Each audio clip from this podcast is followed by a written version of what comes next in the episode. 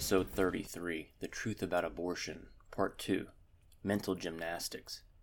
Before we get started, I want to ask you to do me a favor and share the show. If you are on Facebook or Twitter and the topic uh, such as abortion, socialism, the Federal Reserve, Social Security, minimum wage, or maybe even Obamacare comes up, please share the specific Truth Quest episode. If you are listening to this on the Apple Podcast app, please take a moment and scroll down on the podcast page and give it a five star rating. Another way to help grow the show is to throw a small donation my way at the TruthQuest podcast patronage page. See this episode's show notes page at truthquest.podbean.com. The easiest way to stay up to date on the podcast is to subscribe on iTunes or Google Play Music. It's also available on Stitcher, Spotify, Podbean, and also on YouTube. Finally, please join the conversation on Facebook at facebook.com forward slash truthquest podcast. In episode 2, The Truth About Abortion, part 1, I introduced the question, What about the baby? And I suggested that you use that question anytime you are in a conversation with a pro abortion advocate. We also discuss fetus development and address common arguments put forward by the same advocates. This episode has evolved into a cornucopia of abortion outtakes, contradictions, absurdities, and an expose of evil measures taken by pro abortionists. Much of this was covered in my book, Critical Thinking. Again, see the show notes page for that link. So, following the midterm elections last fall of 2018, progressives have gone into hyperdrive. We've got Democrats proposing asinine Green New Deal legislation that makes outlandish, unrealistic, economy killing proposals on the one hand. Then we have pro abortion movement legalizing infanticide in New York. I mean, the New York legislature passed such a law a few weeks back, I'm recording this in February of 2019. When the bill was passed, the chamber exploded into cheers, and the governor ordered the Empire State Building lit up in pink to commemorate the passage of a law that allows the killing of babies. Virginia's as of now current governor, Ralph Northam, explained in a radio interview how, under then proposed legislation, babies born alive that were meant to be aborted would be comforted while the mother and the doctor conferred with each other over the baby's fate.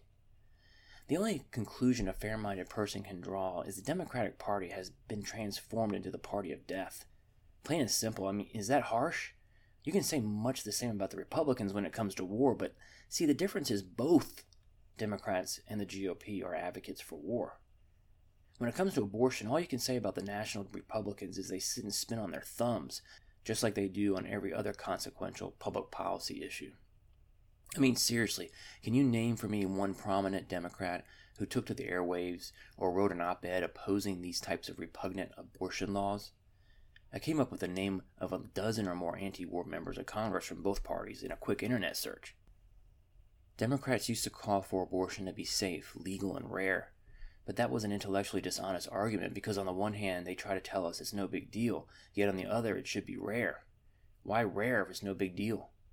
Now they are in your face advocates for organizations that perform over 300,000 abortions a year and sell baby body parts, that being Planned Parenthood. More on that organization shortly.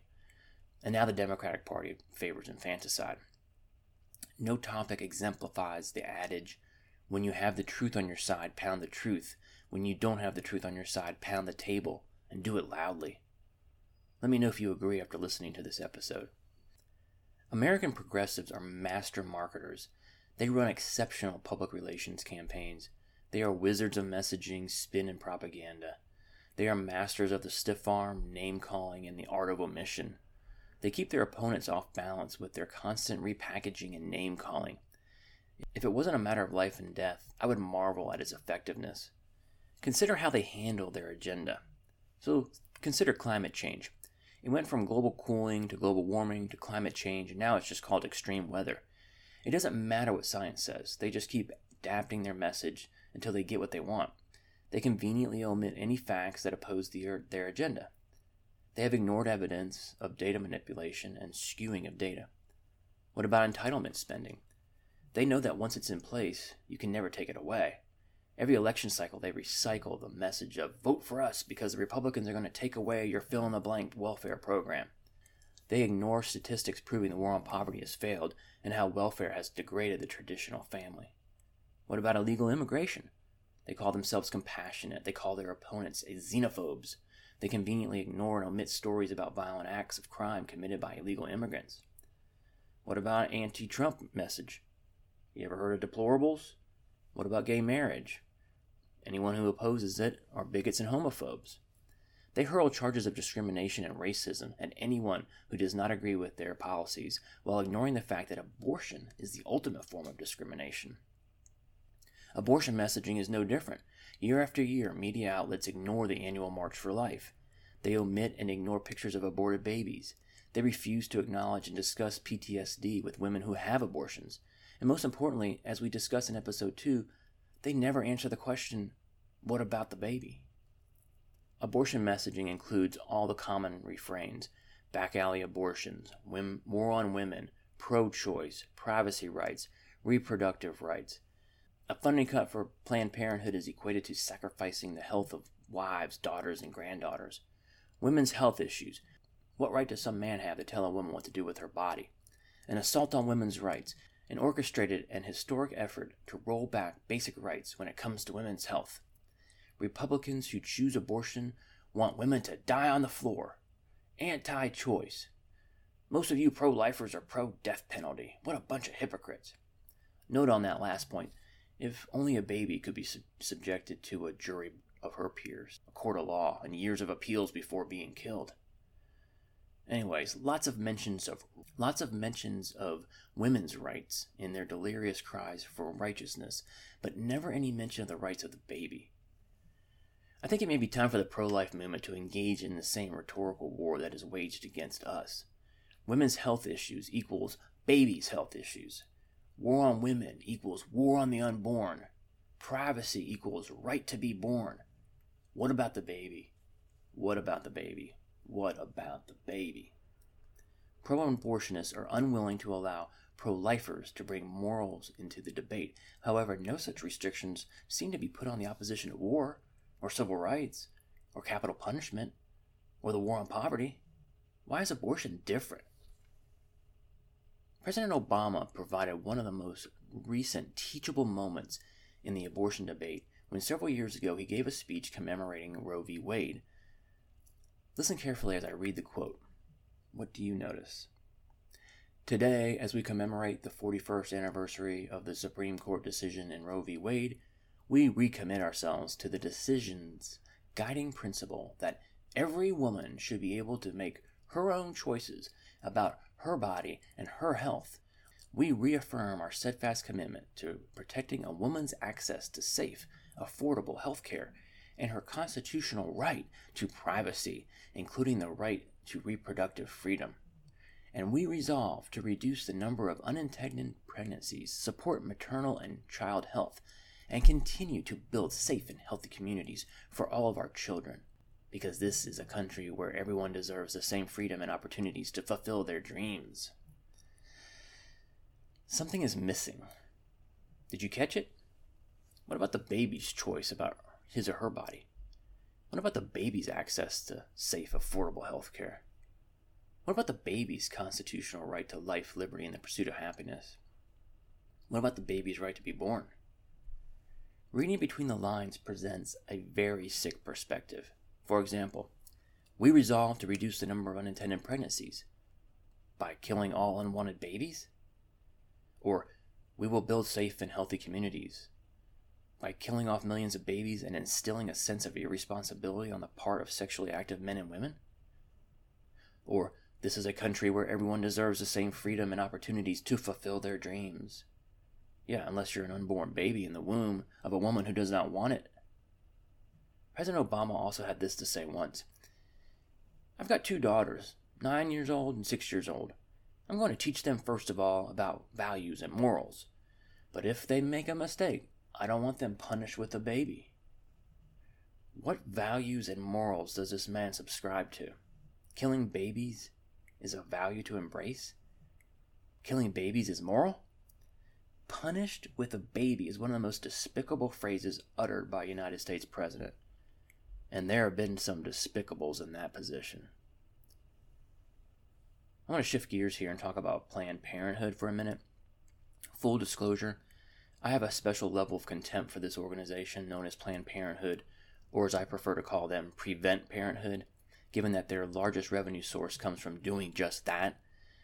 It really goes back to the founder, Margaret Sanger, who is glorified by the organization and the mainstream media, yet both ignore her history. One that demonstrates her advocacy for the sterilization of the quote unquote unfit. She once wrote such wonderful prose as, quote, Stop bringing to birth children whose inheritance cannot be one of health or intelligence. On top of that, she was also active in the eugenics movement and was a regular speaker at KKK meetings. You can research her history if you want to confirm. Fast forward 100 years from Prevent Parenthood's founding, and you have Project Veritas, where they uncovered this organization's leaders negotiating the sale of body parts of aborted babies. This is evil personified. Why hasn't the organization been shut down because of this? Why weren't any of the administrators arrested? To be fair to this now corrupt organization, in 1961, Prevent Parenthood's brochure entitled Plan Your Children for Health and Happiness, it did state that, quote, abortion kills the life of a baby after it has begun. It is dangerous to your life and health, end quote. Even Margaret Sanger recognized that abortion was murder. She once wrote, quote, No matter how early it, the abortion, was performed, it was taking life. Yet the organization evolved into a radical abortion factory that has the full support of the Democratic Party and whose funding is, for some reason, protected by the Republicans. Make no mistake, the vast majority of services performed for pregnant women at Prevent Parenthood are abortions, and they oppose all legal efforts to lower the abortion rate or slow down the decision making process of the mother, i.e., mandatory ultrasounds or mandatory waiting periods or mandatory adoption counseling. In my book, Critical Thinking, I presented a table depicting the level of government funding, the number of abortions performed, the number of adoption referrals, and the adoption abortion ratio. Suffice it to say, from 2009 to 2018, government funding for Prevent Parenthood has increased almost 50%, from 363 million to as high as 563 million. That's half a billion dollars. During that time, they performed almost 3 million abortions, while referring almost 20,000 women for adoption. That's a 133 to 1 abortion to adoption ratio. One of the most often cited arguments about defunding of Prevent Parenthood is it would limit the number of healthcare facilities available to women. Did you know there are 20 healthcare centers for every Prevent Parenthood clinic? Plenty of care available for women. Before we leave our discussion on Prevent Parenthood, consider the following. It provides very little health care, i.e., life saving cancer screenings. Breast exams, despite what you may hear from your favorite news outlet, Prevent Parenthood does not perform mammograms, just manual exams. They account for less than 2% of the nation's breast screenings. I want you to remember that. Prevent Parenthood does not perform mammograms. Secondly, they perform over 300,000 abortions a year. That's one every 98 seconds. Dinesh D'Souza once said this about Prevent Parenthood. Quote, let's just assume abortion is in the Constitution. Why should it be subsidized? We don't subsidize any of our other constitutional rights.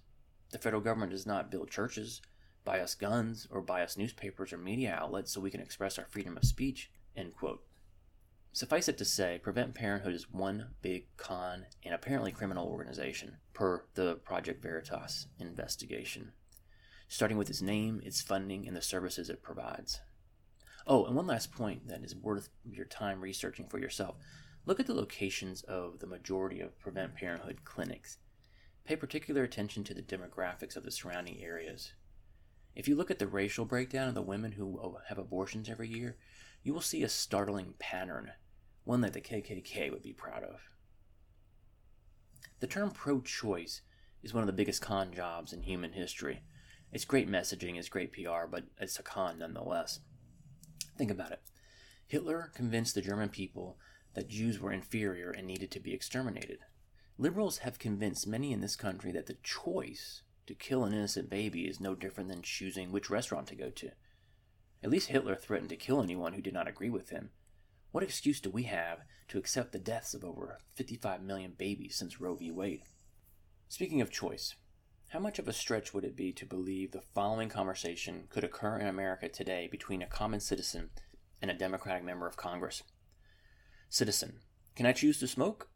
Democrat politician, no, it's not good for you. Can I choose to own a gun? No, it's not safe for the children. Can I choose low cost coal to generate electricity? No, it's not good for the environment. Can I choose a large soda? No, it's not good for you. Can I choose to pray in public? No, it might offend someone. Can I choose what school to send my kids to? Oh no, you must send them to the failing public school system. Can I choose whom to hire? Not really, we have regulations for that. Can I choose which pronoun to call someone? Absolutely not. Think about the Obamacare law. Can I choose to keep my doctor? Only if he complies with our regulations. Can I choose to opt out of Obamacare? Only if you pay the fine. Can I choose to keep my current health insurance plan? Only if it complies with our regulations. What can I choose? You can choose to have an abortion. We are constantly being told that abortion should be a decision between a woman and her doctor, a woman and her conscience, a woman and God. However, a woman should not have the right to choose to smoke, drink a sugary drink, own a gun, have affordable form of electricity, pray in public, have school choice for their children. My friend once posted a video of a presumably aborted baby still in the placenta. The video showed two nurses gently touching the baby, which clearly responded to their touch. Below is a conversation that ensued. Friend of my friend, why would you even show such a terrible video? Ugh, my friend, because my heart aches for the babies that are conceived and then killed. Me. Why would you even share a horrible video? Because we tried putting our head in the sand, we pretended pro choice is admirable, we allowed ridiculous rhetoric like war on women and women's health issues to go unchallenged. At the end of the day, we ended up with 55 million aborted babies. Friend of my friend, you have your opinions, I have mine. You don't know if the baby was sick or anything. 55 million aborted babies is a horrible number. Now do your research on how many children are homeless, without loving families, growing up with drunks and narcotics around them. When you take care about all of those kids that suffer on a day to day basis, let me know and I'll put my head in the sand. Me. I don't follow. What does one have to do with the other? Aborted babies and abused children. Friend of my friend. Really? You don't follow at all? Well, then I'm just going to stop right here. Me. Since you won't clarify, I'll infer. Those babies are better off never being born and having that decision made for them by their own mother. I assume your logic is that no one has grown up in a family of drunks or drug users, have ever gone on to make wonderful contributions to society. They are better off never being born. Think about it. If abortion is no big deal and in the right of the mother, why would pro abortionists be offended by pictures of aborted babies? And notice her inability or unwillingness to articulate a defense of her position. I'm just going to stop right here, because I have no idea how to defend the indefensible position that I apparently have. This is a typical response when dealing with many left wing policies. That is why I encourage you to use questions as a debate tool. See, I didn't jump down her throat initially, I asked her to clarify her statement. I want to end this episode with that cornucopia of abortion related topics I mentioned at the top of the show. I call this segment mental gymnastics. As I walk through each of these scenarios, ask yourself how pro abortionists can claim to be intellectually honest when they hold such diametrically opposed views. Climate change and abortion. Who are the real science deniers? Climate change skeptics who seek verifiable, valid, and non manipulated data proving that climate is detrimentally impacted by human activity prior to endorsing an economy killing fix, or abortion advocates that deny, or better put, ignore science when it comes to the scientific evidence about babies in the womb. I couldn't help but be struck by the fact that many of the same people who tell us to ignore science in order to justify abortion are the same ones who argue that the science of global warming slash climate change must be followed. Christianity and abortion. I know what I'm about to say may seem harsh, but you cannot be a Christian and pro abortion. It is unfortunate that millions of Christians allow the intellectually lazy and strawman arguments, many covered in episode 2, to justify their advocacy or women's right to choose. Like, what about rape and incest? This is one area where the topics we discuss here intersect politics, public policy, and Christianity. We have thousands of self proclaimed Christians in public office, most in the Democratic Party, who are pro abortion, and apparently now pro infanticide. How do they reconcile the two? According to the Bible, we are made in God's image, and murder is a sin. pro abortionists insist that the abortion debate be void of any theological arguments. While pro lifers are happy to accommodate this request, since the definition of when life begins is not found in the Bible or the Quran, but in any biology book, the real question is why the insistence on the lack of religious considerations? Consider that if your pro life argument is based on religion, it is rejected outright. Meanwhile, the pro abortion position is based on feelings and arbitrary lines drawn on the embryonic development scale. Gun control and abortion.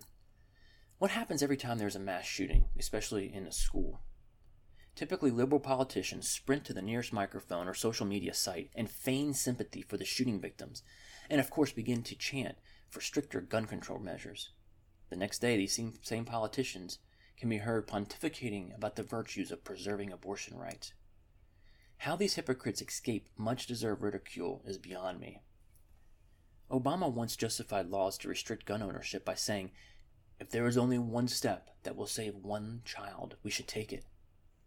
Clearly, his definition of child does not include babies in the womb or children killed during a shooting, while law abiding, gun toting citizens might have killed the shooter but was restricted from doing so because it was a gun free zone.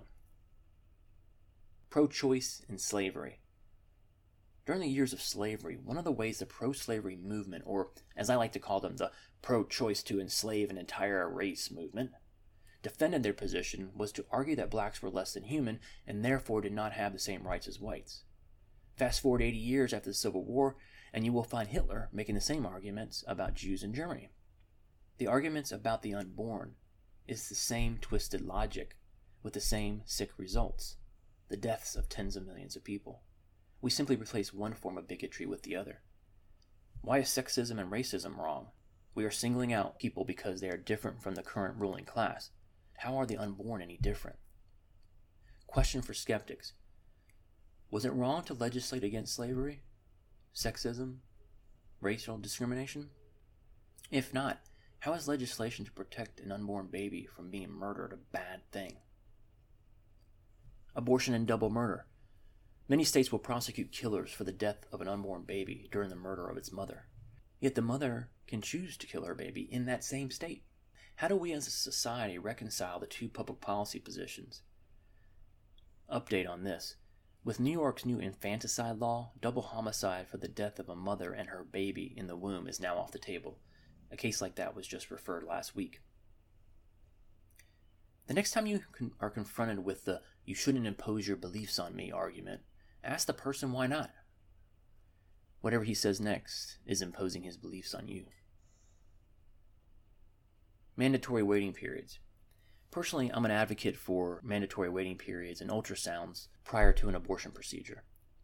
I would also be in favor of mandatory watching of a, an abortion procedure and or the mother speaking to a pro-life counselor about the alternatives available to her. After all, if a woman is about to take the life of an innocent baby, what is wrong with doing everything we can to change her mind while ultimately leaving the decision in her hands? Question for skeptics How do you reconcile your advocacy for mandatory waiting periods to purchase a gun, but your opposition to the one prior to a woman having an abortion? Twisted and illogical.